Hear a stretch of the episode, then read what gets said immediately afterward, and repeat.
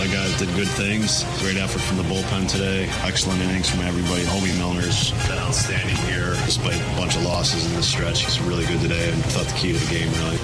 This is where Wisconsin gathers to talk sports.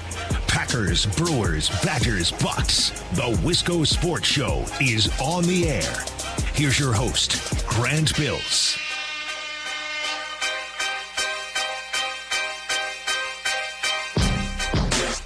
You know the scene in Arrested Development where Tobias is trying to join the Blue Man Group and he thinks he's found a Blue Man Group? So he paints himself blue and he goes to what is a support group. It's a group for blue men, men who are feeling blue. And there's this quick shot of him standing behind the podium, painted blue, obviously very out of place. And he just says, I feel like an effing idiot. And then it cuts out. That's how I feel at work today. Um, a quick story, if I may. Uh, I, I, know we need to get to the Brewers. They're on a hot streak. Uh, they're on a winning streak, one and zero since that since that big losing streak. Um, but quick story first. I walked to work, and I walked to work this morning right before a big rainstorm hit, or as it was hitting. So I said, you know what? I, am gonna wear my I'm gonna wear my sandals. Uh, I have a, a, pair of Tevas. They're not Chacos, but I like them a lot. Uh, and I wear them fishing. I wear, you know, they get dirty. I hike in them. I wear them in the river, whatever. And it started raining on my walk here today. I swear, I sound like there's a duck under my arm walking around the building today. I'm walking by people's offices. Whack, whack, whack, whack. I sound so stupid. Like I'm, I'm avoiding going to the bathroom. I'm avoiding filling up my water bottle because I sound so stupid at work today. I've gotten some dirty looks. Uh, so, anyways, I feel a little bit like an idiot at work today. A little bit of a Tobias Fugate thing going on. Good weekend of sports a lot of sports, a lot of teams bouncing back this week. That's what I was thinking about this afternoon, getting ready for the show. The NBA Finals have been a snoozer, and we talked about that last Thursday and Friday. Steph Curry is making this finals entertaining, even if he has to do it all himself, and he does, and he is so far. Pivotal game five tonight. I want to talk about that tonight. Brewers, look at that. Gonna win yesterday after losing, I believe, eight straight. I, keep being wrong about the number of games they've lost in a row, but I think their losing streak, yes, capped at eight, if I remember correctly. Yes. Uh, and even golf was great this weekend. The Canadian Open was awesome. Yeah, that's right. I watch golf now. Get on my get on my level. I'm adding another sport into my Rolodex. So yeah, I'm elevating my game.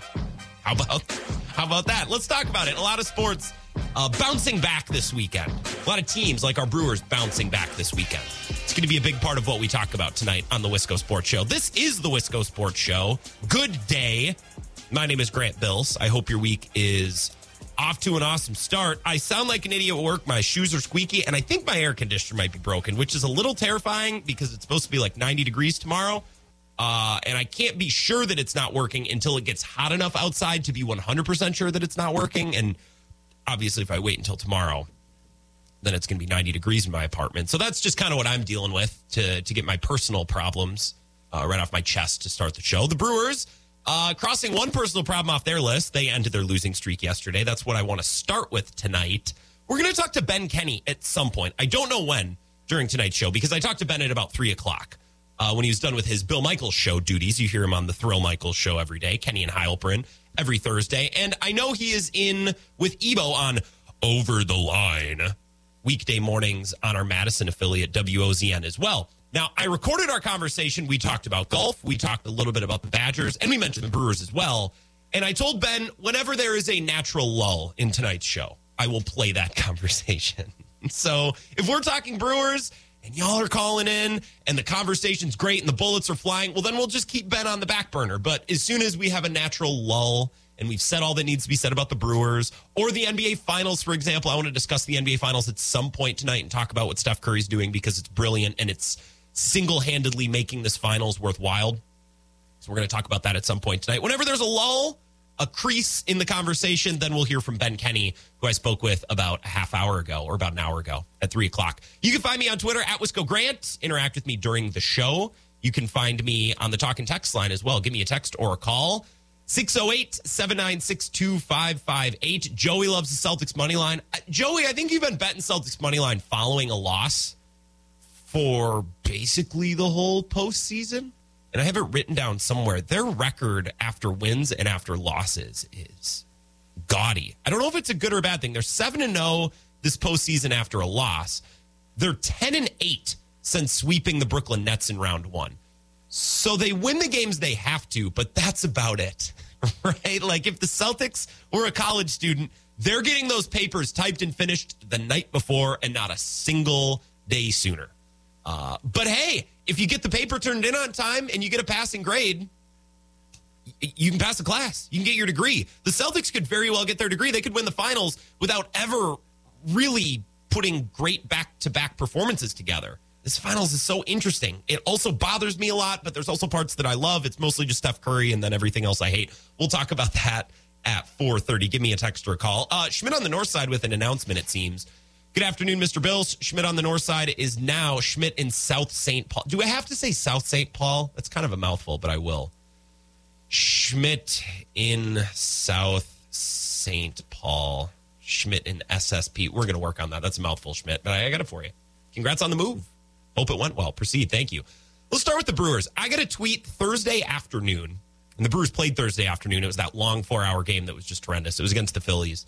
And I got a tweet after that loss that said, if the losing streak reaches 15, is that the end of Craig Counsell? Grant, your boy, your guy, Craig, is that is that going to do him in?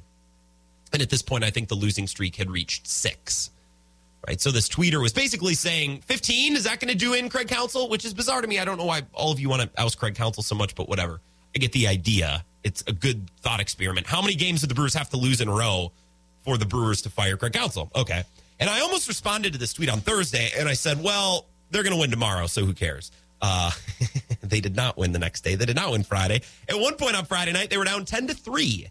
Uh, and on Saturday, they could score just fine. The offense showed up on Saturday. Uh, they just could not get outs, and they lost on Saturday eight to six. They lost Friday night eleven to five, and then they won yesterday four to one.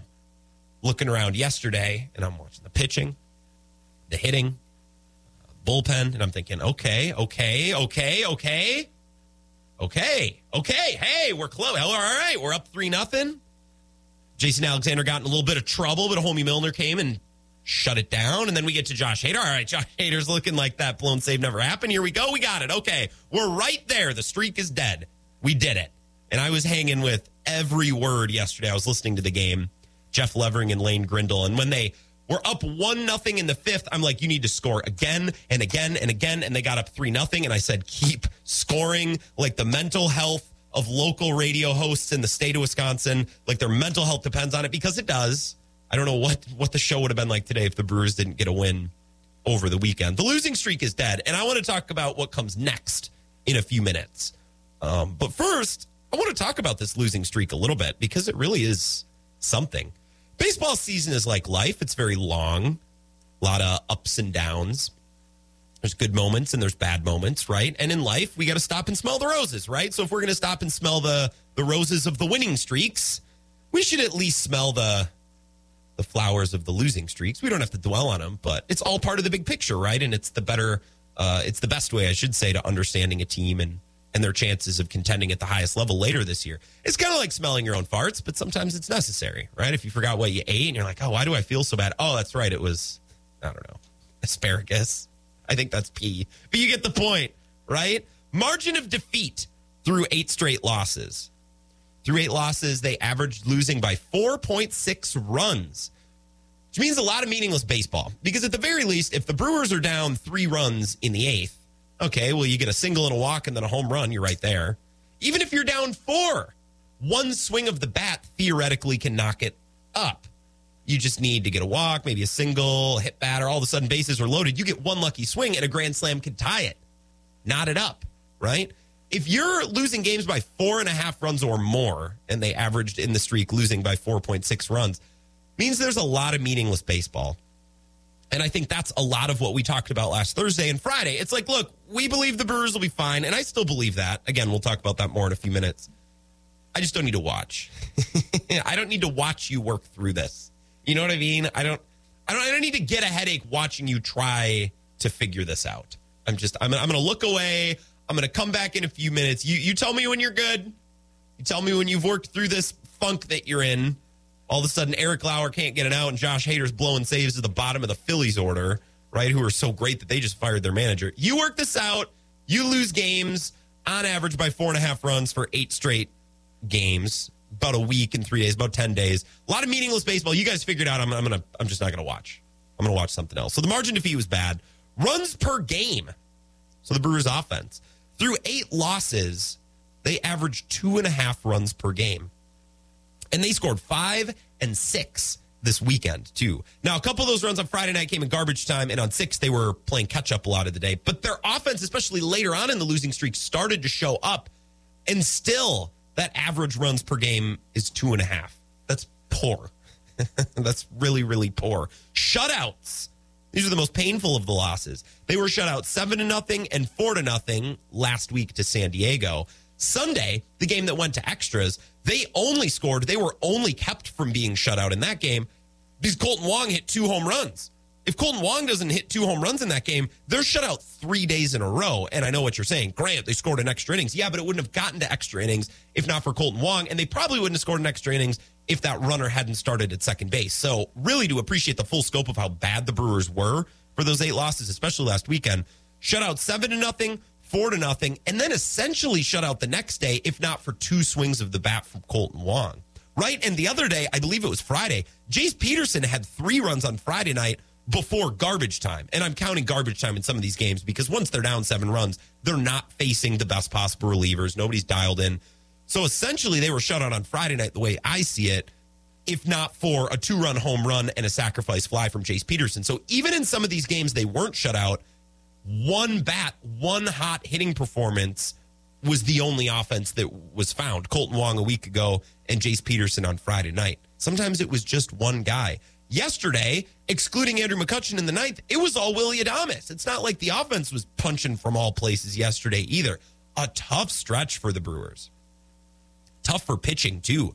The biggest bummer of this losing streak for me, you'd hope that Burnes or Lauer would be able to stop a slide like this. The nice part of having elite starting pitching is that you don't go on long losing streaks because at some point, one of your stud pitchers, like Burnes or like Lauer, puts their foot down and said, "No, the buck stops here today with me." And Burnes wasn't able to do it last Friday. He went three and two thirds, eight hits, five runs. It was one of the worst starts I've ever have him, you know, seen. At least this iteration of Burnes.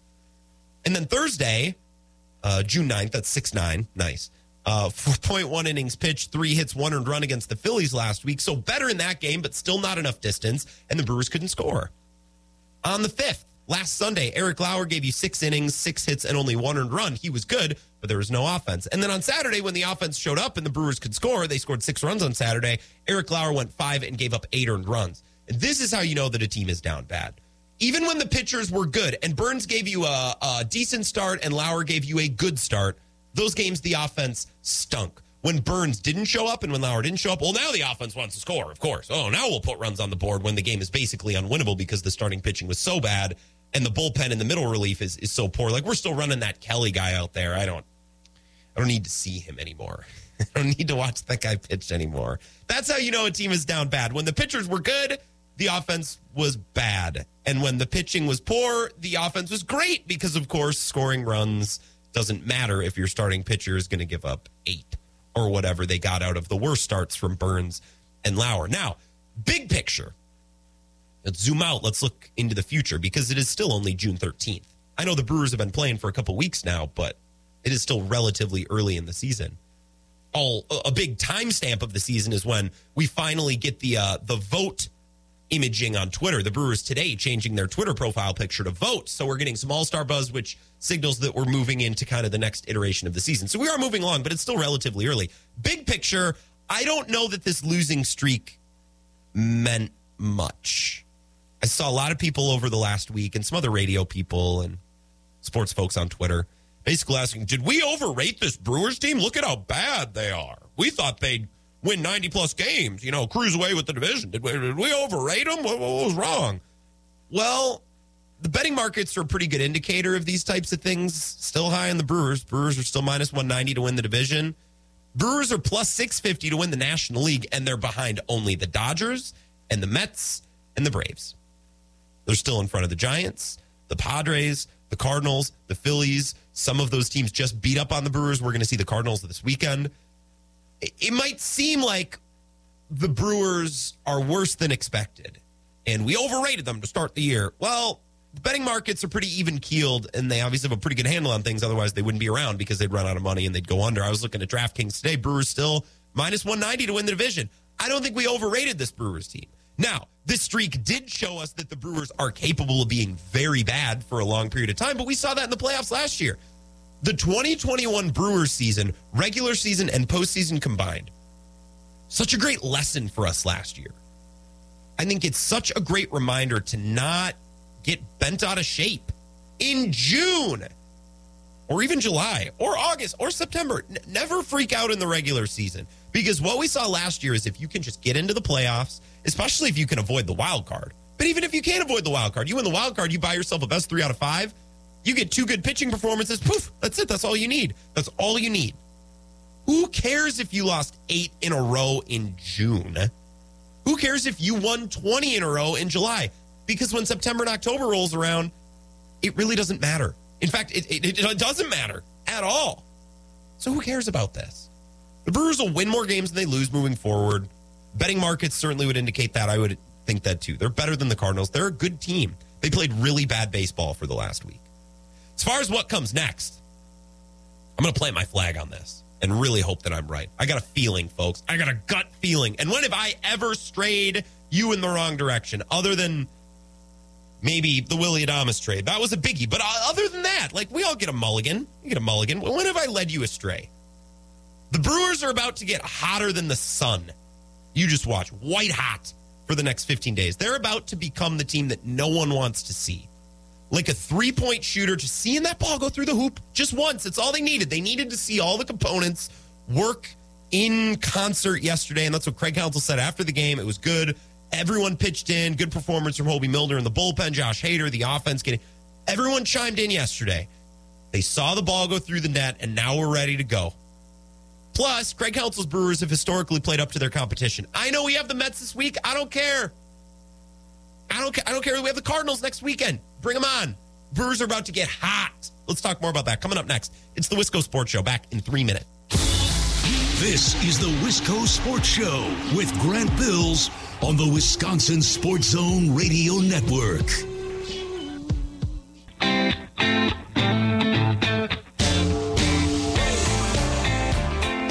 Wisco Sports Show. My name is Grant Bills. Appreciate you being here. This is like the happiest show we've done in a week. Brewers are coming off a win. They're hot. They're red hot. After yesterday, they start with the Mets tomorrow. Perry Goldstein's going to join us at some point this week. She's going to Brewers Mets on Thursday. Perry is our resident Mets fan. Meet the Mets. So we'll talk Brewers Mets. I don't know Thursday or Friday with Perry, somewhere in there. We'll see. Mark that down. Why don't you? Uh, while you're marking that down, also add to your planner. Ben Kenny will be here at some point tonight he will join us. I talked to him at about three o'clock and I recorded our conversation because here's the thing Ben's a hardworking man. He, that man doesn't quit. He was doing the morning show this morning, he was doing Bill's show. I said, Hey, Ben, we are supposed to talk last week. You know, any chance you'd want to hop on tonight? And he's like, Yeah, yeah, yeah. Let me know. Closer to four is better. It's been a long day. I said, No, no, no, Ben. Let's do three. You, let me know when you're leaving the, the studio and I'll call you before then. Uh, and that's the one drawback. Doing a show from four to six uh, it's at the end of people's day. They, they, you know, it's it's a tough pitch sometimes. We talked about it about three, and I recorded our conversation, and I want to play it for you at some point. Uh, whenever there's a lull in our conversation, that, that's when I'm going to go for it. So we've been talking about the Brewers. I want to talk about the finals here in 10 minutes or so. I'd love to talk with you. 608 796 2558. Give me a call or a text.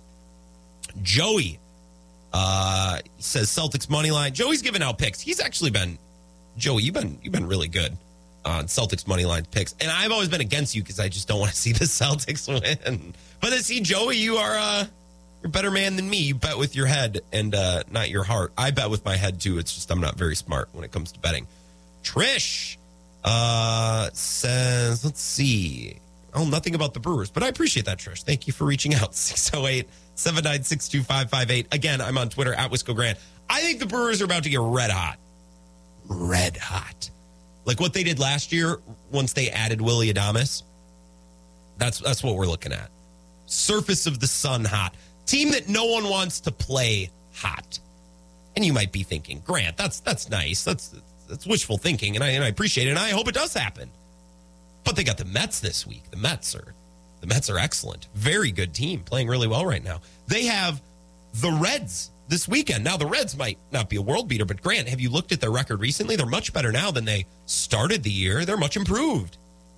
And then the Cardinals. Grant, the, the vaunted Cardinals, the Devil Magic Cardinals. Certainly the Brewers can't get hot against slate of opponents like this. Come on, Grant. You're you're doing this for for for filler. You're doing this for content. No, I'm not. I think this team's about to get hot as the sun. You got Willie Adames back. That's the key. Everything revolves around that. Craig Counsell said after the game yesterday, yeah, Adames had a big game, but that's what we expect from the guy. That's Willie Adames. That's what he does. You know, those days were coming. Uh, I, th- I, think we knew that. You know, he he's got off to a slow start since he's been back on the from the IL, but those days are coming. He's too good a hitter for them not to not to come. But you know, still, it's he got two two huge hits and uh, drove in drove in three runs. And they were huge. The the weird thing with Brewers fans, I'm all for being what's the word? Appropriately negative. Appropriately negative during a losing streak. Let's say that. When you lose eight in a row, things suck. And I'm not going to blow sunshine and rainbows through this microphone just for the sake of blowing sunshine and rainbows. Although I did say during this losing streak quite a number of times, I don't think this will matter. I think it's fine. I think they're fine. I'm just not going to watch. you know what I mean? I'm just, I'm just not, I'm not going to watch because it hurts. It's painful to watch. But I think they would be fine. Now, the weird negative thing that I heard a lot of Brewers fans say, again, I'm all for being appropriately negative. The the weird thing that I heard from Brewers fans, they're going out of their way seemingly to be negative about this. Well, they're healthy. You can't say they're hurt anymore. Everyone's healthy. Adames and Urias are back. It's like, whoa, whoa, whoa, whoa, whoa. Uh, Hunter Renfroe is back. Sure. Urias had been back at the time for like two days last week. Urias had just gotten back. Now he's hurt again. Although hopefully that hamstring was truly precautionary and he'll be back tomorrow. Fine, whatever. Adames had been back for like a day. And it's funny, Adames came back after the bye last week. Didn't he, he would have been back on they had a bye on Monday last week, correct? So he would have been back Tuesday, Wednesday. I was watching him Thursday and he wasn't getting hits. He came up against the Phillies at the bases loaded in that afternoon game, and he's still fighting off pitches. He was having 10 pitch at bats. I'll take that. I'll take that's competent hitting. You're up there seeing pitches, you're working the count, you're recognizing pitches and protecting the zone. Even if Adames wasn't hitting right away when he came back, I'm like, look, why, why are we being negative about this? I heard so many Brewers fans, especially last week. Well, they're healthy. That's not an excuse anymore. Urias and Adames are back. Okay, well, they just got back. Also, still no Peralta, still no Woodruff. They're still shuffling around the deck chairs trying to make this work. Lauer's not pitching great, although he's battled through his last couple of starts. He's just got no support from any other part of the team. Burnes had one bad start last week, which of course didn't help, and then Hader blew a save, which he almost never does. So all of those things happening at once will play into an eight game losing streak. Uh, certainly. Absolutely 100%. Now, Willie Adames producing yesterday made a big deal. Did you happen to notice the player that he batted in in both of those RBIs? Did you happen to see?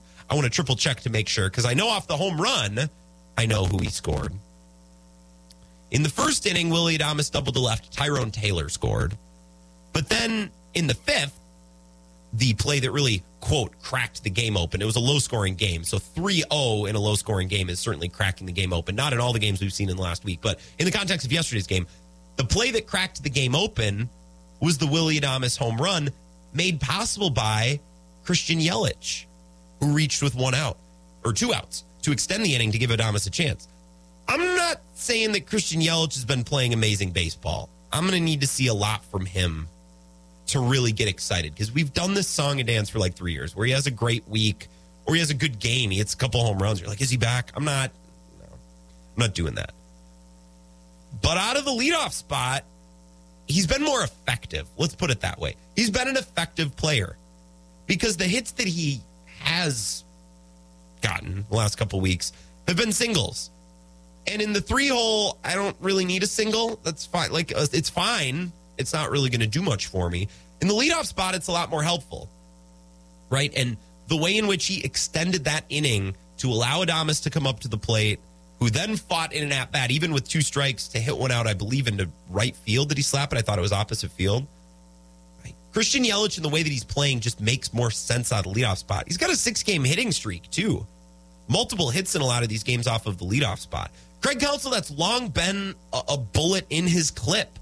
The leadoff spot is a spot of manipulation. It's a tool that he has in his toolbox. If someone's struggling, you'll see him throw him at the leadoff spot. Remember, he used to throw Eric Thames there a lot. Yasmani Grandal would end up in the leadoff spot from time to time, right? I, and I know we wanted Christian Yelich move down for a while. It's like, well, actually, maybe it makes more sense to move him up because if you're not producing in the three spot, that doesn't mean you just start automatically producing in the six or seven spot. It just means that you're you're not actively hurting the team. If you're looking to fix a problem instead of hide it, if you're looking to make an improvement rather than to just minimize, you know, a, a negative effect from Yelich, move him up to the leadoff spot. And that's what Counsell did. But Counsell's a brilliant manager. Uh, they didn't bunt it all this weekend, so sorry to to that faction of Brewers fandom, uh, the Craig Clownsel faction of Brewers fandom. But a pretty solid move, and now he's about ready to take over as the winningest manager in Brewers history, which is pretty exciting. That should happen this week. Brewers are going to get hot, win a lot of games. Let's take a break. Uh, let's hear from Ben Kenny coming up next. We'll uh, we'll put the the NBA Finals talk to the side. We'll do that later. Uh, ben Kenny joined me at three o'clock. I recorded the conversation. I'm going to play that for you coming up next. We talked golf, we talked Brewers, and a little bit of Badgers and what he spoke about him and Zach with Alec Ingold last week on Kenny and Heilprin. Ben Kenny joins the Wisco Sports Show coming up next. This is the Wisco Sports Show with Grant Bills on the Wisconsin Sports Zone Radio Network.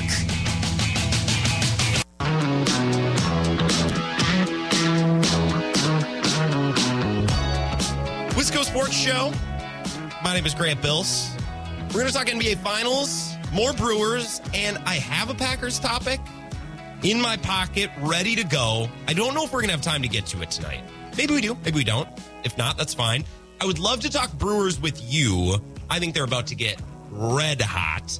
Uh, and because no one is calling, I'm just going to assume that you all agree. So I'm glad we're all on the same page. Great. We can talk more Brewers after five o'clock. Right now, I'm going to play you a conversation that I had with Ben Kenny about an hour and a half ago. Ben's a busy guy, and I'm like, hey, let's just do it now. Give me a call before you leave the studio after Bill's show, and I'll just play it back on my show later in the evening. He was at the American Family Championship at uh, University Ridge in Madison this weekend, so that was really cool. I wanted to ask him about that. Uh, the Canadian Open and the LIV and all of that going on as well. We also talked to Little Brewers and the losing streak. Uh, I'm going to start this interview.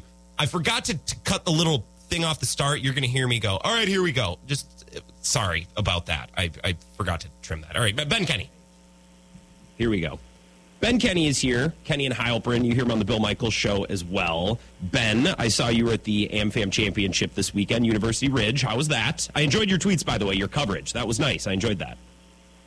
Thank you, thank you. It was a lot of fun. It is humbling and entertaining to watch, you know, guys that good go tear up the course that I and many others play a lot. It is also depressing that they are in their 60s and sometimes older and are still that ridiculously good and in that good shape, while, you know, our, ours is deteriorating a bit, or mine definitely.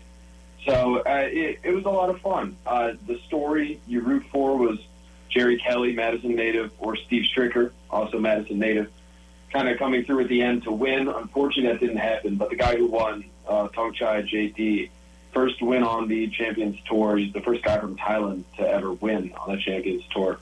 So it was fun. Uh, and then you obviously had Derek Jeter and Brett Favre playing on Saturday, which, you know, uh, selfish view of a media member Yeah. didn't really care about uh, at all. I obviously had like it was it was part of the coverage, so I followed them a bit. I watched them play. I don't know. I, obviously, not growing up in this state, I don't have the same love for Favre that many others do. And while I love Derek Jeter and everything he you know means for baseball history, I I didn't need him, need to see him play golf. so what I was going to ask you, you didn't go up to Favre and stick a recorder in his face and ask him to cut you some liners like, "Hey, this is Brett Favre. You're listening to Kenny and Heilprin on the Wisconsin Sports Zone Radio Network." Nothing like that. No, and believe it or not, I didn't even ask him why he was playing in a charity golf outing when he has his own charitable problems in Mississippi. I feel he's spreading himself too thin. I think that's the issue. Okay, I always see the Steve Stricker stuff. Tell me if I if I'm reading this wrong. He just seems from a distance like a perennial tease at this thing. Like he did get hot Um, what was it on the 14th hole? I saw your video of the fist bump and he was close. But I feel like every year we're always getting hyped about Steve Stricker and he's just never really getting close at this thing, despite it being, I don't know if it's his home course, but it's right in his backyard. Yeah, he was. He almost had a uh, a Tiger Woods price actually entering this because um, he was like plus a hundred or plus one twenty or something close to that. Pretty much, it was like Steve Stricker or the field. And yeah, he hasn't won it. It's been going on since 2016. Uh, Jerry Kelly's won it twice. Stricker, though, I mean, he played great on Sunday. He shot one of the lowest rounds in the field but he just didn't have it for some of the other days. And uh, on Friday, looked good, was near the top of the leaderboard, made a horrible double bogey on 17. And then on Saturday, just didn't have it. He didn't putt well. I remember he was also away from the game for a long time this year with uh, due to illness and he's still recovering from it a little bit. Yeah. So it kind of makes sense that he isn't in the best form, you know, uh, golf wise entering the weekend. You mentioned that it was a little humbling to watch some of these guys golf who are in their 60s. I, I got to ask if alcohol got involved, like if everyone in their little group had to, to slug back a couple of beers, do you think then you could take some of these guys? Would that level the playing field for you? Do the beers count like against the strokes? Do I get a stroke off for every beer I drink? No, no, no, no. I'm saying uh, you have to have three beers, and so does these professional golfers. So I'm thinking you can push through the beers, and and they would like they would start to struggle. No, no, no, nothing with the strokes. I think it would just level the playing field. No. Do you know what like golfers do? They golf and drink. Okay, so even professional you know? golfers like, are used to guys, drink, drinking and golfing. I, this is another world to me. Oh, even uh, I'm sure even the guys that you know are, are fitness freaks. They, of course, everyone everyone who plays golf, I feel like, grows up playing it. And when you're not, you know, in a tournament, you're playing with your buddies. You have a couple beers. Sure. Not to mention, like, if, if I have to play John Daly and he's drinking, it probably makes it better. Yeah, you take his beer away, and all of a sudden he starts adding on strokes. We're talking with Ben Kenny. He was at the AmFam Championship this weekend, University Ridge. You can read his coverage, MadCitySportsZone.com. A lot of cool pics and videos on his Twitter as well, at Ben Z. Kenny. Uh, one LIV question. I was going to ask you this on Thursday or Friday, and we ran out of time. And actually, I- I'm glad that I'm talking about it with you now because we got to see the Canadian Open play out and we got to hear some comments from Rory, which I want to ask you about in a couple of minutes. He defended his title there. Uh, with the LIV, I'm assuming you were really busy at University Ridge. Did you have a chance to catch up on what happened in the LIV? Did you pay attention to it at all? Uh, on Thursday, when it was going on and the AmFam was not, I definitely turned it on when I was here in studio for a bit because it, it was on YouTube. It was really easy to just pop into. Yeah. Uh, and that is also a knock I will have against it is it is so easy to turn it off because the product is so not captivating. Yeah. I didn't feel like I was going to miss anything if I just turned it off and never went back to it. But I did keep up. I mainly kept up on Twitter. I obviously have a lot of golf people I follow, so their chatter was what carried me through it. And then I was closely following the Canadian Open because you had Rory, JT, Finau in the final group. Like that is Yeah. that's three top 15 players, absolute sticks, and they also all delivered. Like Rory shot uh, what 62, JT shot 63, Finau shot 64. So uh, I was watching that as I was finishing up work at the AmFam. I was thinking last week about this. Um, it's funny because people are knocking the LIV for only being on YouTube, and maybe at some point it, it was on Facebook or something. I was reading about where you'd be able to watch it, and it made me laugh because people were knocking the LIV for not being on broadcast TV, but for being on some of these streaming platforms. And those streaming platforms are the same streaming platforms that baseball is trying to use to grow their game. Like the LIV is like, okay, well, we'll start on YouTube because that's our only option, and baseball is thinking, hey, no one's watching. What if we, what if we put it on YouTube? And I just thought that was really funny. I was thinking about that last week. No, I think YouTube is smart. I mean, especially speaking from someone who is not near a television all the time. Like I'm able to access all the stuff on my computer, but it's really easy to just open up YouTube on the computer and pop into something quickly. Uh, and obviously, if you get people in, then you hope to keep them. That's Yeah. the LIV's problem. I wouldn't knock them at all for being on YouTube. I think it's a really smart way to broadcast these days, especially if it's free, especially if you don't try to get people to pay first. It's just the fact that when you go into that live broadcast, it's an absolute joke of a TV product. Yeah, it's really flashy and color. I was looking at some pictures because I didn't watch any of it. I was in Milwaukee this weekend. I paid attention to the Canadian Open because I figured maybe we'd talk about it at some point, and the Brewers because I wanted to see if their streak would end on the NBA Finals on Friday. The LIV is not something I'd catch. I'll have to try it one of these weekends. So Rory won the Canadian Open this weekend. This is the last thing I want to ask you about. And I, I didn't really know if this was going to happen, but he took some shots at Greg Norman. He took some shots at the LIV. I, I don't know if I expected that. I didn't know if I expected high level PGA golfers to even acknowledge the existence of this other league, but I find it very entertaining and maybe necessary. I, I don't know. What did you make of Rory McIlroy kind of uh, firing some shots at Greg Norman and, and everyone involved after his win on Sunday? Well, the whole situation was the golf gods shining down on the PGA Tour because that's pretty much the perfect script you can imagine. Yeah. Uh, with like golf's, you know, golden boy at this point, if you will, and then uh, going up against what had gone on. The shots I found hilarious and uh, very on base, I guess is the right word. I they're in a situation where Jay Monahan, the commissioner, doesn't really have the politician in him to go and go crazy at the LIV. He'll just try to act like it's not a real threat, which it is. Rory, uh, you need the faces of the game then to do that. Tiger, I think, needs to come out and say some strong words about it because he, I mean, his words mean the most out of anybody. But Rory's up there, like he is the needle mover. So the the comments were great. I I thought they are positive, obviously.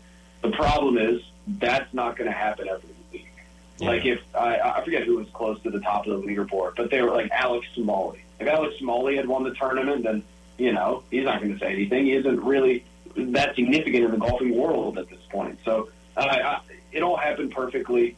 I, I think Rory is you know the perfect ambassador for the PGA Tour at this point, and they need stuff like that. The problem is, I don't think it means anything because the only thing that can really stop the LIV at this point is the field fills up or the world golf rankings doesn't acknowledge them as a real, you know, tournament uh, base. Then they can't play in majors. No, those think- are the two things. So Yeah. all the words won't really do the job. Yeah, I mean, it was cool at the Canadian Open. Some of the big name golfers and, you know, three or four of the best guys in the world coming down in a close finish, and the crowd was there. There was a hole called The Rink, which I learned this weekend. I'm trying to get more into golf. I, I hope it's coming through. I hope somebody, Yeah. somebody out there is noticing. And it was cool, and they're chanting Rory, and I, I don't know. That was cool for the PGA this weekend. Um, ben, by the way, how's Alec Ingold on Thursday? That was pretty cool that you guys got him on Kenny and Heilprin. Oh, he was really good promoting uh, a charity softball game, Battle for Wisconsin, coming up in July between former Badger basketballers and footballers. They have like Sam Dekker, Alec Ingold, obviously, Andrew Van Ginkel, who's also on the Dolphins with Alec, uh, a couple former, a couple others uh, on, in both categories. It was really good. Talked some about the game, but also about like what, what I was really curious in is when in the college football off season, because it's different than every other sport, because of how much growth is taken uh, in, the roster in terms of young players and older players. When do dudes on the roster realize that someone is, you know, becoming the guy, if you will? Like when someone makes a huge jump, when do the others look at him and are like, "Holy crap! Like he is now the dude." So we talked a lot about that, and I wanted to then flip it to have him talk about Graham Mertz and when Graham Mertz could take the step. And then he kind of said that quarterbacks, it's different. You don't really just instantly take a crazy big step. It's just, you know, the gradual development of all the insane stuff that goes into it. So it was good. That's on the podcast player and all that good stuff. Yeah, I'm still all in on Mertz breakout season. By the way, Ben, uh, tonight's show, my big take is the Brewers are about to get red hot. Look out. Like white hot starting this take. week. and it's. I, I love that take. You want to know why, Grant? Why? I called for this last summer. La- last summer, I said Craig Counsell has to put Christian Yelich to lead off. Yeah. Because the power numbers are nowhere to be seen. The only thing he's good at at this point is he, he's an okay eye and he gets on base enough. The rest of the team happens to not get on base at all. Yeah. So I wanted them to put him at leadoff, and he finally did. And now Yelich is being a little bit productive. I kind of agree with your take. So the pitching is okay. Yelich is fine. Everything else will, you know, come as a result.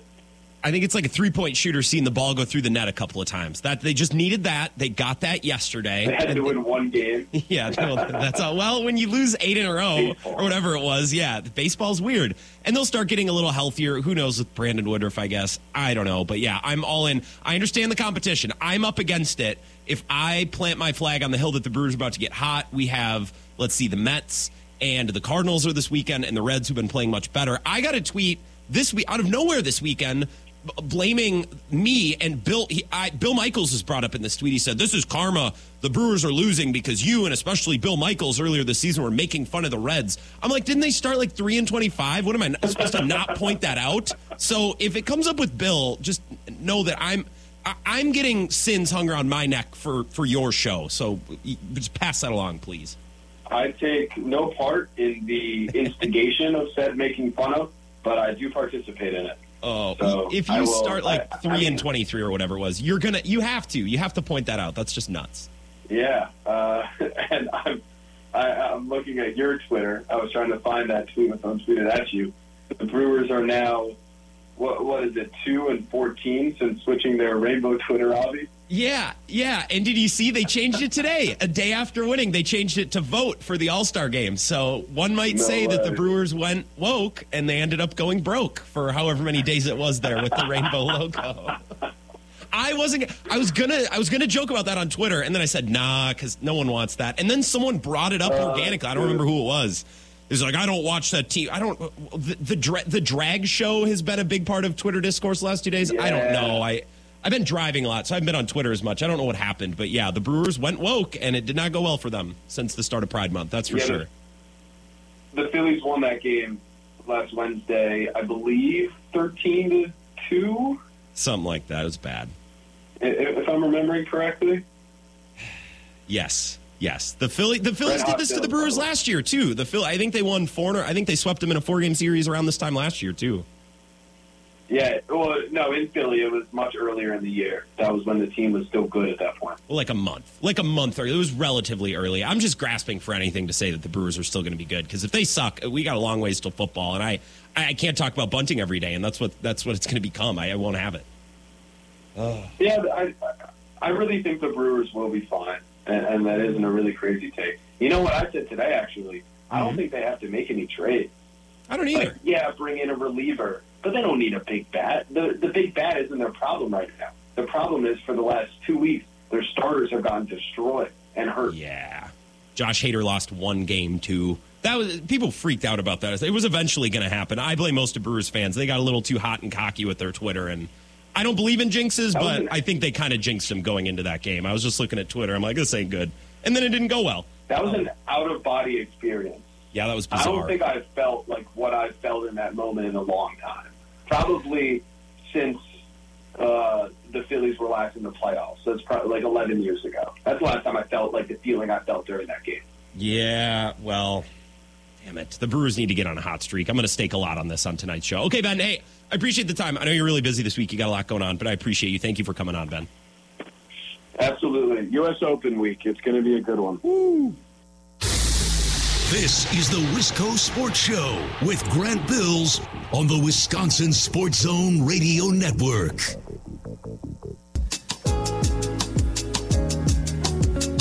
Wisco Sports Show. We appreciate Ben Kenny, his excellent takes, his sharp analysis, and his really good coverage of the American Family Insurance Championship this weekend, University Ridge. So you can read his stuff, MadCitySportsZone.com. Check out his Twitter at Ben Z Kenny. 608 796 2558. Welcome to the Wisco Sports Show. Who's this? Hello? Hello? Hello? Hello? Yeah, I'm interested in some information on the WIAA high school boys baseball tournaments Oh. finals. Oh, Are the, they- the final. Yeah, but they should be this weekend. Is that correct? You know what? I am the worst person in the world to ask, but I have Google right in front of me. So let's look it up. WIAA State Baseball. Okay. Why not? I'm not doing anything else. State Baseball. Um, is there is there a team specifically? Anything more you could tell me? No, no, no, no. Just if they're on and if they're on television. Oh, if they're on TV, well, I should be able to help you with that. Let's see here. Um, Sports Center rules and regulations. It does June 14th through 16th. It's at Fox City Stadium in Grand Chute. Right, right. Yeah. Okay, so this isn't new to you. Um, purchase tickets here, tournament information. What the heck? Oh, okay, here we go. Uh, WIAA TV on the NFH uh, uh, network on a link. Um, do you want me to? You want me to text this link to you? Would that help you? No, no. Uh, I, I, it used to be on, well, like um, Channel 9 uh, uh, in, uh, from La Crosse. And uh, Mm-hmm. like they like they have the basketball tournament. Yeah, I think whatever your WIAA affiliate is, so wherever you watch state basketball or football, it'll probably be on the same channel, which I All know right, is a local. Yeah, yeah, absolutely. I'm glad I could. I'm glad I could help. I appreciate the call. I'm not doing anything else. I'm glad that helps. Yeah, it is on uh, WIAA TV on the NFHS network. So check your local listings for more information on state baseball. And you know what, son of a gun? Speaking of baseball, the Brewers are about to get hot. And I would love to talk about that coming up next. I still want to talk a little bit about the finals. Game five is tonight, a pivotal game five, which is the best kind of game five. So we can talk about that coming up. And if we need to, I got a Packers topic that I think would be pretty fun too. One hour left of the Wisco Sports Show, but first, a two minute break. Let's get a Wisconsin Sports Zone Radio Network update.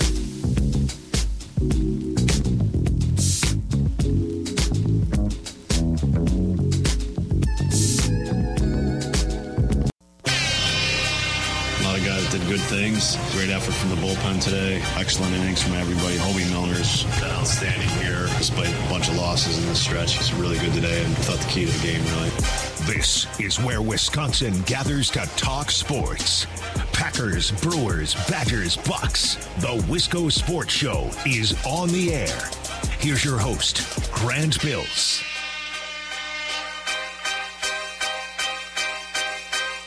Packers, Brewers, Badgers, Bucks. Your local resource for finding state high school athletics on your television, depending on your provider. If you subscribe to some sort of, uh, what's the word? Cable cutting cable service, whether it be Hulu Live or YouTube TV, there may be certain blackout restrictions that may affect you when trying to watch local WIAA events.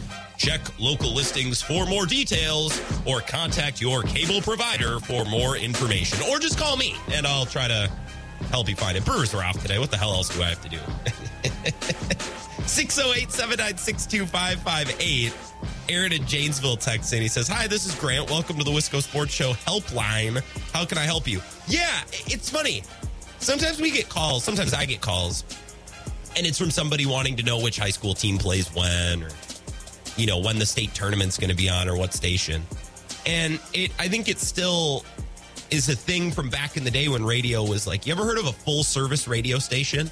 Like that's how it used to be. Like back in the day, we didn't have sports stations. We had a station that would play the Brewer game, and then they'd have the news in the morning, and then they'd play music in the afternoon, and you would just go to the station for everything.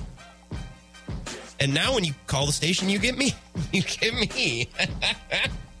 so I, I don't know if that's a good or bad thing, uh, but I am here for all of uh, your needs, whatever they may be, and that includes you, Aaron in Janesville. Um, and sometimes I I can think of a specific person who always calls in the fall every Friday night at around 5:30 and it's normally when I have a guest on the phone and they don't care. They keep calling. They don't get the memo after I keep hanging up on them. Uh, and I and I tell them, "Yeah, the game's here. Go look." And they'll be like, "All right, thank you. Call back next week." Like maybe two. you're on the radio, man. Come on. Uh, but hey, I'm I'm I'm glad that I'm viewed as a resource. Really, I, I am. Office hours, four to six every night. Uh, this is the Wisco Sports Show. I want to talk more about the Brewers. I just I got a feeling in my gut, got a feeling way down and way down in my gut that the Brewers are going to get hot starting tomorrow. I know it's against the Mets and they got the Cardinals this weekend, but the Brewers have always played up to their competition under Craig Counsell, so I can continue to see that being being a thing this week. I think they're going to get hot. They saw one go through the hoop yesterday, uh, and, and I like the I like the vibes moving forward. That's for sure. Hector is in Onalaska. Uh, Hector, how is the weather up in Onalaska today? A lot of flooding on the south side of La Crosse. Some some crazy weather we're having, huh? Yeah, very terrible. Um, I actually had my route today. I normally go to Viroqua, but quite a few um, sick drivers today. Nobody wants. Uh, so I had to go past the south side, uh, down 35, Genoa, oh no. uh, that area. You had to go through Yeah, the south side of La Crosse. Did you bring a boat? Yeah. Because you probably needed one. A what? Did you bring a boat to get through the south side of La Crosse down 35? Because that I bet that Oh, entire no. side of town was flooded. So my um my manager when they don't when they don't have enough drivers they'll tack on to your route. Oh sure. So normally the route that I'm on I would just go down 35, but because there were uh, a number of people unavailable, um, I had to get. I, they threw on some Viroqua and Westby uh, addresses on me, so I actually started there and then came down. Uh, when I got on 35, I got on down in Genoa, so that was until like two or three. So thank goodness for that. But it, the rain was, uh, yeah, I almost pulled over. But I mean, my my dad taught me how to drive, so I don't pull over, and I always go ten over. And Good. uh, yeah, Good. So, well, well, that, I that had a seems, couple. seems like we've danced around. Enough small talk. What what did you did you want to talk Brewers? Did you want to what what do you got on your mind? A little bit of everything, I think. Um, so I heard Allen Lazard re-signed um, Yes. with uh, Green Bay. Not that he had many options, but I wanted to ask your opinion on what the next step is. Like, do they? Is this what they go with uh, now that they got Lazard? Do you see them going for another veteran? And if so, uh, would you want Cole Beasley, Julio Jones, or OBJ? Okay, I would. that's a toughie. So I actually think the Packers with their wide receivers, they're taking kind of a David Stearns approach. They're just bringing in a bunch of dudes with the idea that if just one or two of them go well, like if Randall Cobb gives you a renaissance season, or Amari Rogers busts out, or Sammy Watkins is great, like they don't need all of these guys. They have a, a big mess of mid-level guys. It's very David Stearns, especially the pandemic season when they had like who did they bring in? Justin Smoak. Who was the utility guy from from the Devin Red. Sox? Or yeah, Devin Funchess would be another one. I'm thinking Brewers. They brought in this random guy to Oh, play you're third. Brewers. Who who was the guy? This is my was- first year as a Brewers fan, remember? yeah. Do you know baseball much at all? If not, I'll just drop it. But there's a specific guy I'm trying to think of. Whatever. I'll look it up. I, Not much. I no. think the Brewers are just they're throwing a bunch of stuff at the wall at wide receiver, and they're seeing what works. And honestly, if Tonyan comes back and is fine, and Rodgers and the offensive line hold up, they run the ball. I think it'll be fine. I think their offense will be okay. I, I think they're content to not sign anyone else or bring anyone else in. Gotcha. And the other thing I was going to say, you uh, when you were playing that last um, interview back, um, they talked about Alec Ingold, Yeah. and he is actually a big supporter of um, adoption because he himself was adopted. And May 10th in Madison, he is having a cruise to benefit adoption, and he'll be there. You'll get to meet him, and they'll do like a, a cruise um, out on the lake, dinner, all that stuff. So I'm actually looking forward to doing that. My wife and I are going to do that. I myself am also adopted, so it's very near and dear to my heart. But um, it was funny that you guys talked or brought him up in the in the interview because I literally just found out about it this weekend. So it all kind of came full circle. So that was uh, that was fun to see and um, or to hear, I guess. My last thing is a hypothetical Okay. as as I said, I'm a very I'm very new to baseball, so I was thinking, like I was looking, watching some uh, highlights and stuff of like this morning before I went to work of stupid decisions hmm in baseball, and it was an old clip of a, a Cincinnati Reds game. The batter was up; it was a full count. They had a um, runner on third and a runner on first, and they're trying to bring in some runs. And the guy at first, I guess, decided to steal. Uh, so he took off. They threw him out at second, and that's where the clip ended. Okay, of course, that's a dumb decision. You're trying to bat people in. So in that situation, the batter that was at the plate, when the next inning starts, do they come up and it's a fresh count, or do they come up and it's three to two still? They get one pitch, or how does that work? No, that would be a that would be a fresh count, which may or may not be dumb. I don't know how I feel about that actually. Now that you bring it up, what is it with baseball that leads us down these weird roads? And appreciate the call, Hector. No, that would be a fresh count, right? I'm not drunk. That's how that works. Yeah, the guy's still at the plate, but it would be a fresh count in the next inning. I don't mind if you have a good hitter at the plate and you have two outs and a guy at first, send him. And if he gets thrown out, okay, well then you have that good hitter. Like I would say Christian Yelich, but let's say Willie Adames is at the plate, Yelich is on first, two outs. You might as well put Yelich in motion, and they did try that on Sunday right before Adames hit that home run. Because worst comes to worst, Yelich gets thrown out, and then you get another at bat. Willie Adames leading off an inning, which is more advantageous in my opinion than him trying to swing with two outs and a guy only at first base, but that can produce runs as well. Hector, thank you for the call. And by the way, the player I was trying to think of was Brock Holt. Brock Holt. Did anyone have him? That would be a good uh, random brewer. A little bit too recent. We're going to talk to hopefully David Gasper tomorrow. The Brewers start a little bit early, so we got to find a time that works. But I already have my random brewer picked out. Brock Holt would be a good one. People forget they also had Jedd Gyorko and Ryan Healy. There is not a millimeter of space in my brain that is set aside for this damn pandemic season team. Arcia, Jerko, Healy, Hiura, Mathias, Smoak, Sogard, Urias. Actually, kind of like the outfield. Braun, Lorenzo Cain, Ben Gamel, Avi Garcia, Jace Peterson, Tyrone Taylor, Christian Yelich, Logan Mor- Morrison, and Daniel Vogelbach in there as well. Nice. Uh, do we need more? I have more. I have the whole roster here. Uh, people forget about Eric Yardley. Actually, I do not forget. That guy sucked, and I did not enjoy watching him play. 608 796 2558. I think the Brewers are about to get hot. They had a lot of things going against them this last week. I mean, they had good outings. Like Eric Lauer. Eric Lauer had a bad start in the last week, and he had a good start. He went on Saturday, five innings, seven hits, eight earned runs. Not great, but of course the offense showed on that game when it wasn't enough and it wouldn't matter. Now the Sunday before, six innings, six hits, only one earned run. He was good, but the offense gave him nothing other than a couple Kolten Wong ding bombs. Otherwise, they were shut out. Burnes much of the same. Burnes last Friday, three and two thirds innings pitched, eight hits, five earned runs. Terrible start. But then the following Thursday, he actually held his own just fine at home against the Phillies. He only went four and one third. It was a really clunky start, but he held the Phillies to one run. Brewers were right there in that game. And of course, that was the day their offense didn't decide to show up. Brewers had a lot of bad luck over the last week. And a lot of it was inflicted. Their offense was inept and they had bad starts, but it wasn't bad to the point where they should have lost that many games in a row. It was bad luck. When the offense would show up, the pitching would go to hell and vice versa. Right? So I think they're about to have some good luck. Yesterday, they saw one go through the net, which makes a big difference. And they play up to their competition. I think they're excited to face the Mets. I think they're excited to face the Padres, or not the Padres, but the Cardinals coming up this weekend. 608 796 2558. Daryl is here. What's going on, Daryl? Welcome. I have two questions for you. Surely. Right out of the chute.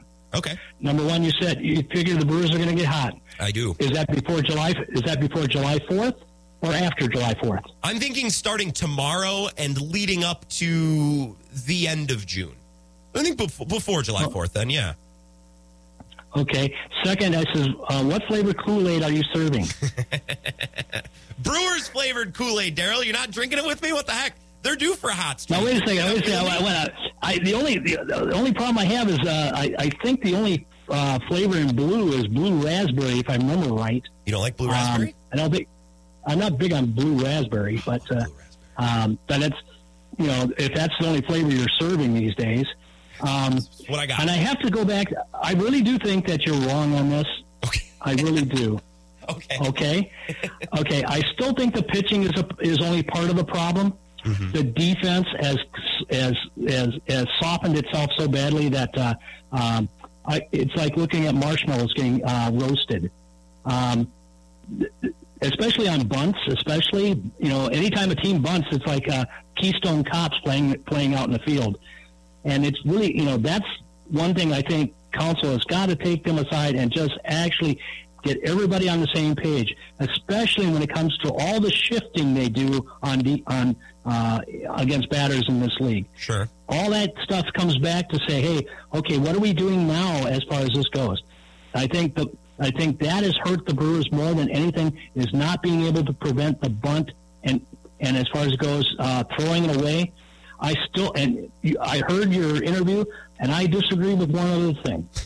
I think they do need to make a trade, and Keston Hiura has to be a part of that trade. Really? To be honest with you, yes, I really do. I think Keston Hiura has to be part of that deal. Why? To be honest with you, defensively, he's a liability, a complete liability. If you watched one of their losses so far, he had two errors in the same game. Yeah, but basically back to back bad throws, right? From second base. Right. Not great. He, he's he's not a second baseman at, at the professional level, and he and I hate to say this, I still don't think he has the footwork down for being a first baseman. No, probably not. And I, and as far as it goes, he's not the, quite the target that I'd be throwing to if I was playing even in softball. No. So to be honest with you, I honestly think uh, Keston Hiura came into came into baseball with a great with a great stick. That's what he was drafted for. He's he hasn't shown that consistency of being able to adjust to pitching in the major leagues and be able to hit at the level that you know he would in in college. Obviously, he's suffered at least 50 points, if not worse, closer to 100 points as far as that goes in his batting averages.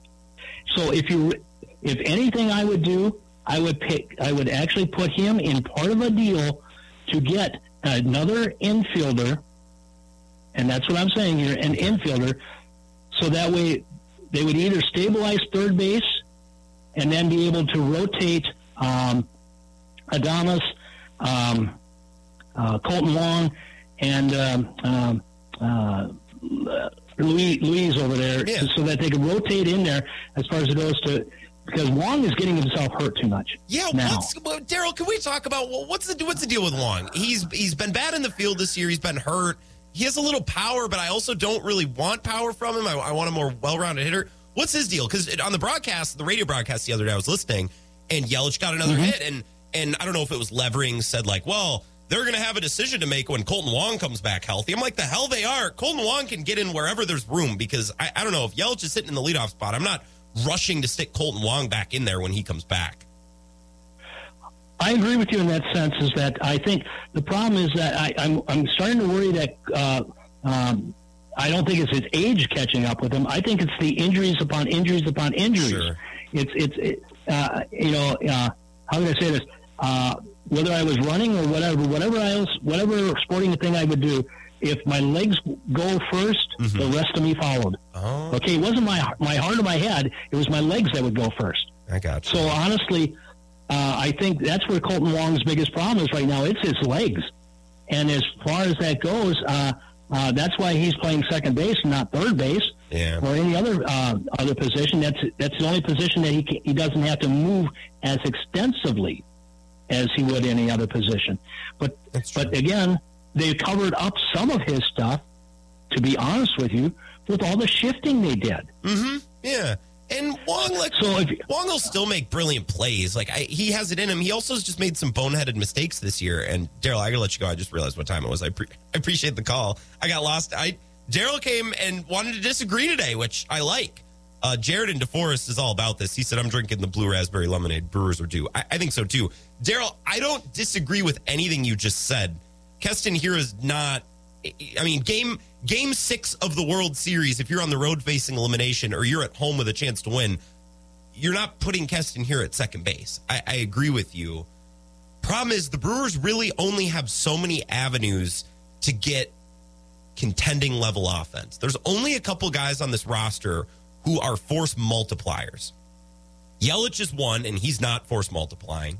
Right? I think Adames is one, and he's good for great stretches here and there. He'll cool off a little bit, but he's still a viable he's still a viable hitter. He'll, he'll give you good at bats when he's not hot, which is more than you can say for a lot of the guys on the roster. I- also think Luis Urias has it. I just want him to stay healthy and stay in the lineup for a while. And then I think there's Keston Hiura. And Keston Hiura is young, he's controllable, he's flexible. Maybe that's because he doesn't fit supernaturally at one position, so he has to, you know, move around to find playing time. Whatever. The Brewers only have potential from so many guys to get force multiplying offense. And I think maybe this is what we should talk about next.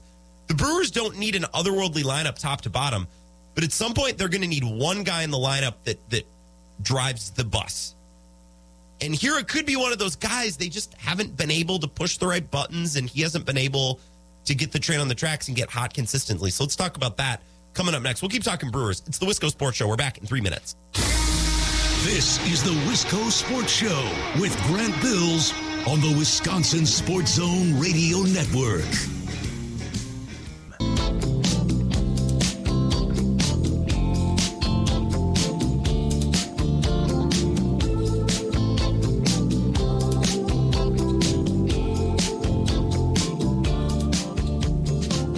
Sports Show.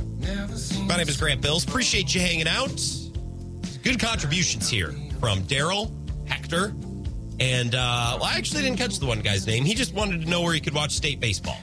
Uh, and I did my best to help out that fella. Uh, basically, comes down to wherever you watch state basketball and football, better known as your WIAA.TV affiliate. Check local listings for more information.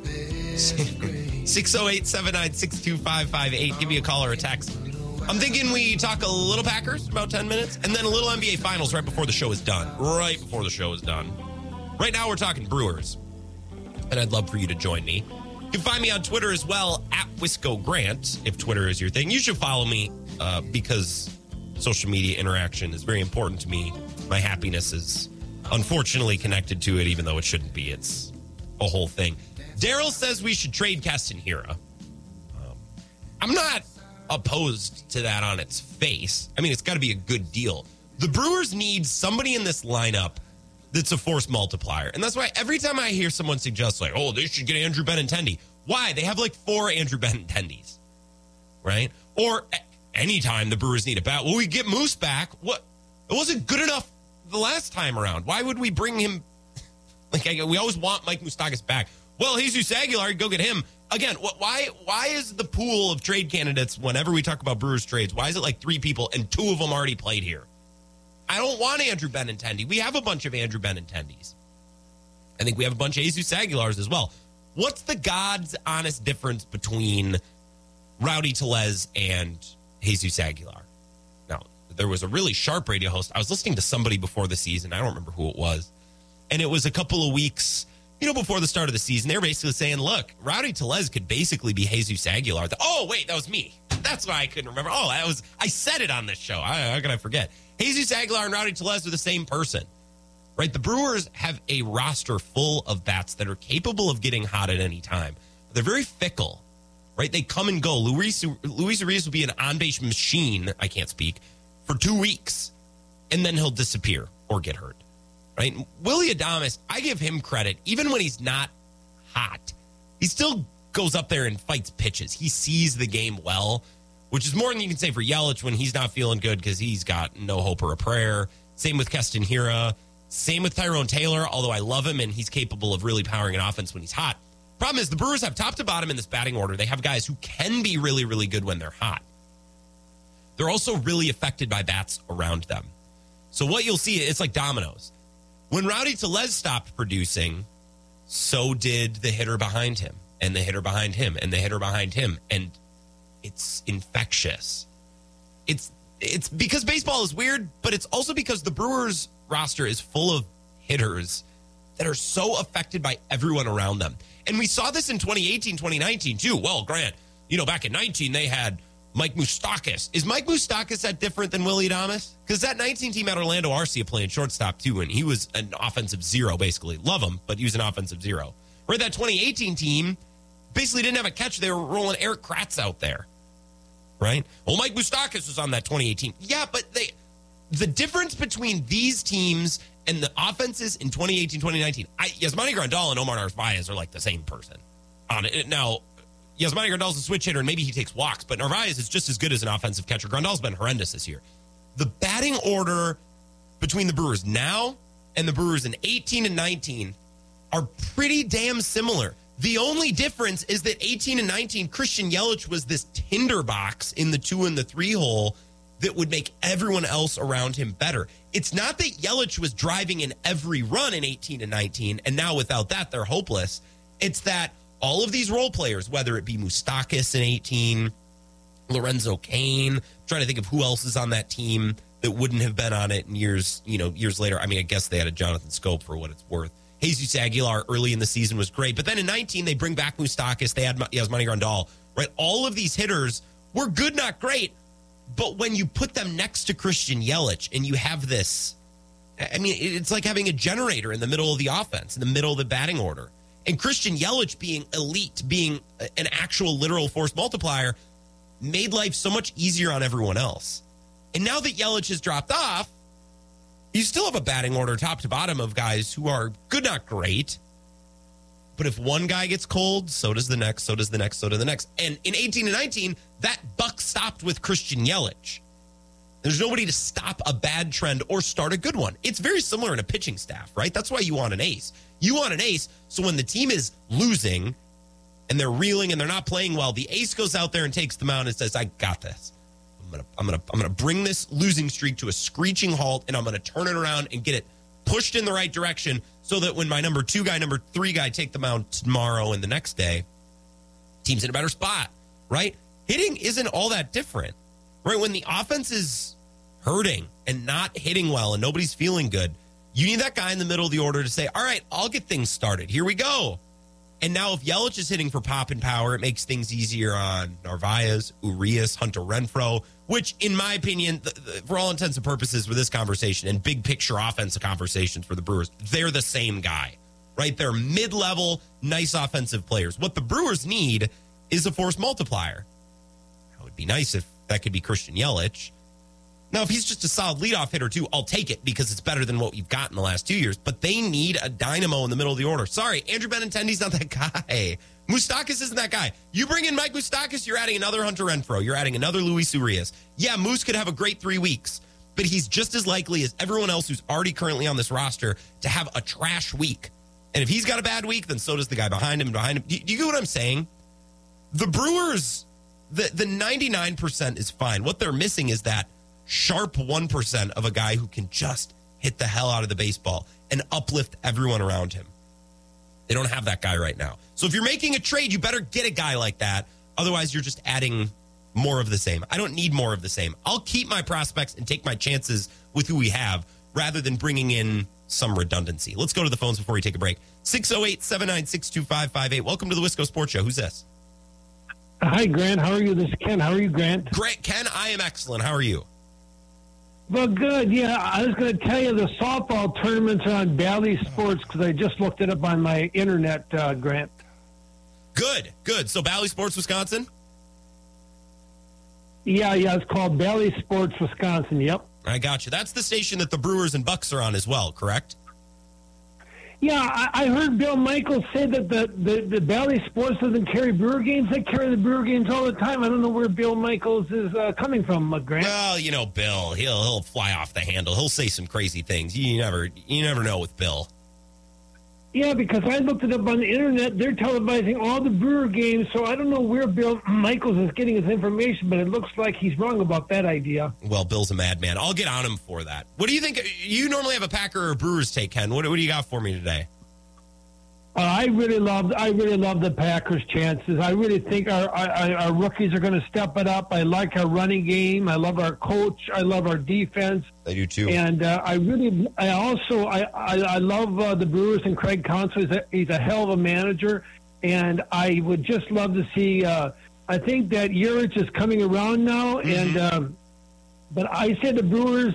I said the Brewers uh, will win the World Series this year. I'm going out on the limb, Grant, Ooh. and uh, I'm going to go. On, I'm going to go on the limb too and say the Packers will win the Super Bowl. So that's my two predictions. Take it, put that in your money in your pocket. And that's Smoked. what I predict now. Thanks, Ken. Have a good night. I appreciate the call. Well, God bless you. Yeah, you as well. That is Ken. So, state softball is also on Bally Sports. Let's talk Packers. Ken set us up nicely. We'll be back in five minutes. This is the Wisco Sports Show with Grant Bills on the Wisconsin Sports Zone Radio Network.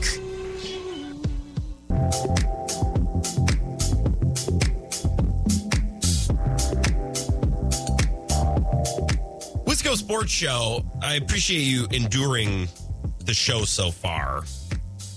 We just keep talking Brewers. Why, let's not overcomplicate this. We, we are barely we're very floating and keeping the show afloat as it is. Let's just stick with the Brewers until six o'clock. It's fine.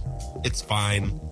Uh, we got a call. If you're just joining us, we got a call at about 4:55. Somebody wanted to know where they could watch state baseball, and I looked it up. I what else am I doing? Like I'm hosting a show here, and it said, "Hey, your WIAA.TV affiliate." That's where you can check it out. And I thought that'd be the end of it, but then Ken, I don't know if it took him a half hour to fire up his dial up or what Ken was up to, but then he called in to also say uh, state softball is also on that same station. Uh, a half hour later, once we'd moved on. Thank you for the clarification, Ken. Uh, I'm not judging. Well, 608 796 2558. Aaron in Janesville says, I love Ken. Yeah, I do too. Ken's a, Ken's a great guy. We're talking Brewers offense. I just, I listen to a lot of sports radio and I hear a lot of people call and tweet and text into shows say we should trade for a bat. We need a need a big stick. Like even Daryl called back near five o'clock and he said we should trade Keston Hiura. Keston, Keston Hiura, trade him for a for a bat. Somebody who can help because he's not a major league infielder. I think Daryl was really bothered over the last week by the defense of the team because of the three things he said. One was Keston Hiura is not a major league infielder, which may or may not be true. And then he also says that the Brewers need to uh, get better at defending the bunt. God, I should. Is the bunt is just an idea? Is it on the payroll of the show? Because when people aren't calling to say that the Brewers should bunt, they call to say that people need to be Brewers need to be better at defending the bunt. We just, I mean, that that it's just a Rorschach test of a sports thing. You either want the Brewers to do it more, or you wanted them to defend it better. Whatever. We're focused. We've been talking about that. We've been talking about defense. I think if the Brewers are going to trade for another bat, something I always hear, they need to go get a bat. Andrew Benintendi is a name I hear. I don't want Andrew Benintendi. The Brewers have a bunch of Andrew Benintendis. Eh, he's just another guy. He's he's mid tier. He's fine. He's fine. He'd be a nice bat, but what's he gonna? Who's the guy that you're taking out of the lineup? They're all the same. There's so much redundancy on this team. All of these guys could get hot at any time, and all of these guys could get cold at any time. Like Omar Narvaez was red hot, and then he got COVID. Okay, well that's some bad luck. Hunter Renfroe was really hot, and then he hurt his hammy. Kolten Wong's having a dump of a year and getting hurt, so that doesn't help. Rowdy Tellez was hot. Now he's cooling off a bit, which sucks. We just need a couple more big games. If you just give a couple more big games, get some all star buzz, then as a show, we could take a victory lap on that bold prediction that we had before the season. Right? Adames, Urias, all capable of a hot stretch. Tyrone Taylor, we've seen it. The Brewers have a batting order top to bottom of guys who could be dangerous and get hot at any time. But they need a spark plug. They need someone to kick him in the pants. It's a very it's a very it's a very what's the word I'm looking for? Not gullible. But if you are a young person and you're easily influenced, well, what's the word I'm looking for? I'd say it's a negative thing. It's on the tip of my tongue all of these Brewers hitters are so easily swayed one way or another by the person batting in front of and behind them, right? I think the Brewers lineup this year is 99% the same as the 2018 Brewers, who we remember as this great offense. Well, let's look who the 2018 Brewers had. Okay, Jesus Aguilar, who had a much better first half than a second half. Orlando Arcia, who's maybe the greatest postseason Brewer of all time, but for the most part, an offensive net negative or a zero. Mike Moustakas, who is like every other bat that they have in the lineup right now.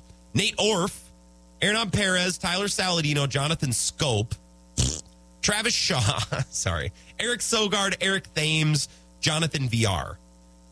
Well, that's nothing to write home about.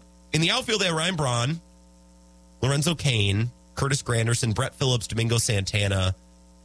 What's the one difference between the 2018 Brewers and the 2022 Brewers? I see almost no differences other than in 2018, Christian Yelich was playing out of his mind.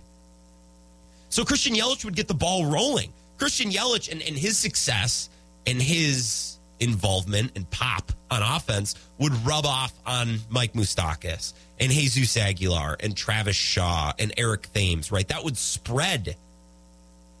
It's contagious, right? Same in 2019. I don't think Yasmani Grandal is that much better or worse than Omar Narvaez. I think, again, Mike Moustakas is very similar to all the other Brewers in this lineup. They're all fine and they're all capable of getting hot, but it's like pitching, right? You have an ace pitcher to take the mound during a losing streak and say, the buck stops here. I'm going to turn this around, right? It's the same with Christian Yelich playing like an MVP in 18 and 19. When the offense would get quiet, he would step up and he'd say, all right, I got this. And him stepping up and making some big plays would rub off on the hitters around him. There's, there's nobody rubbing off on anybody in this Brewers lineup. Pardon the weird wording there, but you get what I'm saying, right? They need one force multiplier in this lineup, and that will uplift everyone else. I don't know who it's going to be. If it's not Yelich, I mean, it's a pipe dream maybe to consider that it could still be Keston Hiura, but that's one of the guys. There's very few guys on this team who could be force multipliers to those around them. And if you're going to trade for a bat, you need to get a guy that's good enough to make others around him better. That's not that's not Andrew Benintendi. And I swear, every time we have trade discussions about the Brewers, oh, we bring Moose back. Yeah, we could. But, we have a bunch of Mike Moustakas on this team. Well, you bring back Aguilar. We, you could, but I Rowdy Tellez and Jesus Aguilar are the same person. They're the same person. It's funny. We, we have trade discussions with the Brewers, and we mentioned three players, and two of them already played here. We already traded for one of them. We traded for Moose twice and then signed him back. 608 796 2558. Eric is on I 90. Eric, I swear to God, if you ask me where you can watch some sort of competition high school game on your TV, I'm hanging up on you. Nope, don't care about that at all. Oh, good. Grant, I Good. don't even care about it. Oh, good. What's going on, Eric?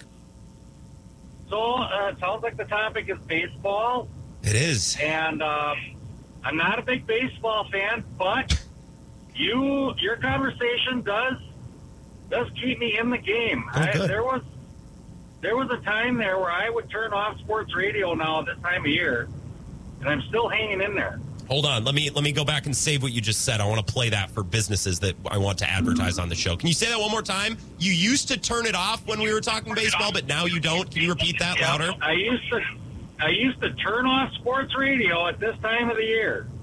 And now you don't. Shut it right off. And now you don't? Now I don't. You're keeping me in the game. Okay, good. That was clear. I, I think that's indisputable what you said. Okay, continue. Thank you, Eric. Thank you for that. Now that being said, when I go to a Brewers game, my eyeballs are telling me that it's pretty much nine guys on the field and seven of them are doing next to nothing. Okay. For the most part of the game, pitcher's doing a little bit, catcher's doing a little bit. Quite a bit. But you, You got one batter out there. The rest of the guys are in the dugout not doing a damn thing. mm-hmm. But when you guys talk about it on the radio, there's a lot more going on. Oh yeah. Yes. Yeah. It's, yes. it's the thinking man's game, isn't it? Yeah. Is that why we're talking about it? It's a thing. That must be it. It's a Right. thinking man's game. You're saying, yeah, that's it. That's, That's it. You figured it out. That's what the that's what a real true baseball fans tell me. It's a thinking man's game. Well, I just ain't got that time. there's all these unwritten rules and these. I, I think everything is connected. Like Aaron in Janesville texted back and he said impressionable. So did GWP Dad. It- It's like it's like a teenager, right? You put a teenager in a, in a classroom and and older kids. You're always looking at the older kids. You know, how do I behave? You know, if there's a, a father figure or a, you know a teacher in your school, you're like you're very impressionable at a young age. I think the Brewers have a lot of impressionable bats. And when one goes cold, so does the next, so does the next, so does the next. And they don't have that one guy like a like a lighthouse shining through the darkness to say this is the way. They, don't have that one guy. They used to with Yelich, and they don't. I mean, it doesn't seem like there's a lot going on in baseball, Eric, but but there is. It's it's all under the surface. It is. It's all under the surface. So I'm gonna I'm gonna try. I'm gonna keep I'm gonna keep educating myself on this. Um, you had a question last week. It was actually a caller who had a question last Oh, week, good. Last week. and I wanted to add on to that. Okay. All right. The question was, if you go to a basement bar, all right, and Aaron Rodgers and Brett Favre are sitting there, who are you going to sit down and drink with? I want to add a little bit because I just read something. Wasn't it you? Wait, wait, wait, wait. What weren't you the person that asked that last week? No, I didn't ask that question. Somebody else asked it. I answered it. Oh, okay. Continue. I'm sorry to cut you off. I just I'm trying to remember what happened. This is Friday or Thursday. I don't know. Well, you you have you have to post a podcast from last Wednesday too. You forgot to do that. Yeah, I'll get I'll get on I'll get on that. Wh- Who would you have a beer with, Eric? Well, I already said who I'm having a beer with. Farvey? It's gonna be Brett Favre. Yeah. You got to go back on the records. I ain't gonna repeat what I said because I was over the line. Oh, I remember. wanna yeah, you add- made it. You made a joke about. I remember this now. Sending a picture of. Okay, Yeah, now. I, I got you. Yep, yep, yep. I, okay. So let's let's add. So I just seen that Kirk Cousins and Aaron Rodgers are good friends. I'm sure they are. All right. So there's two people to have a drink with. It's Aaron Rodgers and Kirk Cousins, or Brett Favre and John Daly. Who are you going to sit down and drink with? Wait, wait, wait. So it's Aaron Rodgers and Kirk Cousins, or the t- so Yeah. there's multiple people at each table. Um. uh, okay, can I unpopular opinion? I don't think John Daly. I, the whole smoke cigarette that, that's that's not appealing to me. I don't think that's funny. I think that's low hanging. I think that's gross. You think that's low hanging fruit? Well, look, I cigarettes are tasty and they're like obviously they're very addictive. Like every once in a while, yeah, they hit the spot. But like, man, I people like, oh, John Daly, it's so badass. He smoked thirty cigarettes on the course today. I'm like, well, what? Why? That, that's not what we should be striving to. I weirdly, in this instance, Eric, and I this might be surprising. I think I would rather have a drink with Kirk Cousins and Aaron Rodgers than John Daly and Brett Favre. I can't Well, speak. that's okay. We're all entitled to drink who who we want to drink with. Okay, well, I appreciate that. Who would you But take? I Would you take John John Daly and Favre? You know, in my younger days, I would have rolled with Favre and Daly, yes. But now I'm older. I might sit down with Aaron Rodgers and Kirk Cousins just to unfold what's really going on in their brain. What would you ask Kirk Cousins? You're a Vikings fan. If you had one question you could ask him, what would it be? Why do you suck so much? okay, well, get right to it. Yeah, don't waste time. I like that. Yeah, I like that a lot. That's simple, to the point. All right, bud. We're gonna have to wait for some. Uh, oh, we got we got a finals game tonight. That'll be interesting. Yeah, damn right we do. Darn right we do, Eric. And I'm excited. I'm, I'm hoping our Warriors pull it out. You're hoping for the Warriors. I'll root for them too, but I don't like the Celtics either. Good. It really grind my gears. All right, Eric. I'm, t- I'm, I'm sounding like you you want to go somewhere, so I'll let you go. Have a good night. Yep, have a good one, bud. Bye. That's Eric on I 90. So, when he said, a caller asked a question last week, I'm like, dude, I don't even remember what happened last week. But I do remember that conversation now. Just took a minute or two for it all to come back. This is award winning radio today, ladies and gentlemen. I, I don't know that it gets better than this. I don't think it does. Is it nuts to say that I'm dying for a call from Dave and Monona? I'd, I'd pay 20 bucks for Dave to call me right now and just tell, just a- anything. I don't even care what he brings up. I just, I, oh, I can't. Let's wrap up the Wisco Sports Show. Coming up next, I got like one finals take. That'll be perfect. Then we'll say goodbye. We can watch game five tonight and come back talk about it tomorrow. Final segment of the Wisco Sports Show coming up next. This is the Wisco Sports Show with Grant Bills on the Wisconsin Sports Zone Radio Network.